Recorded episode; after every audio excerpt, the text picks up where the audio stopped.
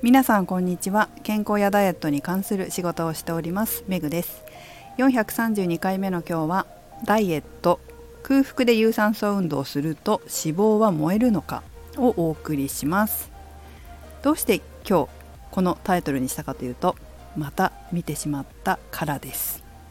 何を見たかというと、まあ、このタイトルの通りですね、えー、私は空腹で運動して痩せましたと。でどんな運動だったかというとランニングマシンを、まあ、ちょっと角度をつけて坂道にし、えー、時速4.5キロで歩くとこれが一番脂肪が減ったという内容だったんですね。まあ、それはいいんですよ。私はってちゃんとついてるから。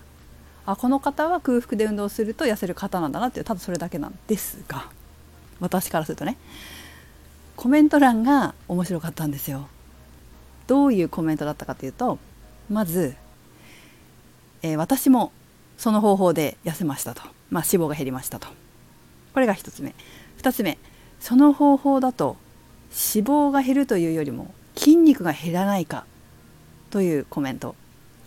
3つ目、えー、えどっちなのかと。それだと脂肪が減るという人もいれば筋肉が減るという人もいる。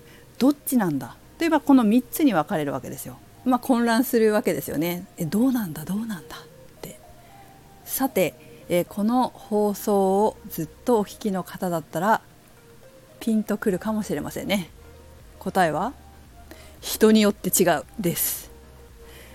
もう本当にこれはね私も、まあ、ダイエットの勉強はたくさんしたんですけど中にはやっぱり空腹で運動するとまあ、アドレナリンが出て脂肪が燃えるみたいなことを言ってた先生もいたんですが私は私はもうそれやっちゃったらもう本当に完全に筋肉減って体脂肪が増えるのでできないんですよ、まあ、何回も実験してるんでね自分で。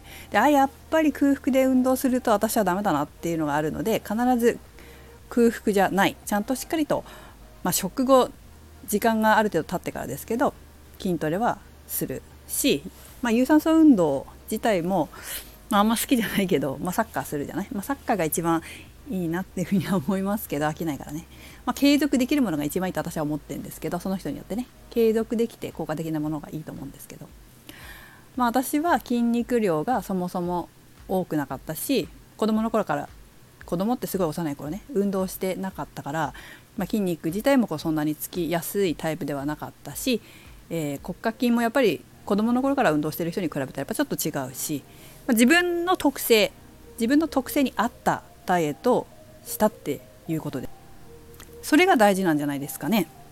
と私はいつも言ってますよね。自分に自分の体に合ったダイエットそしてかつ継続できるもの。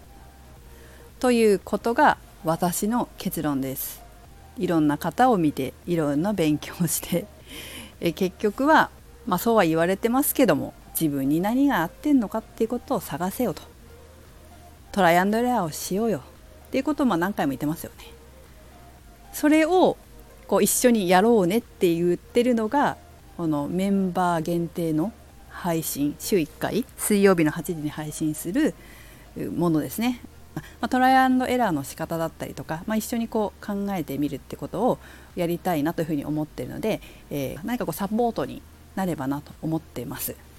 ということで結論はそこです。いつもと一緒です。人によって違う。っていうことですね。皆さんも自分軸で自分の体に合ってるもの継続できるものを見つけてそれを行ってください。人によって違います。人と比べないようにしましょう。自分は自分です。メグでした。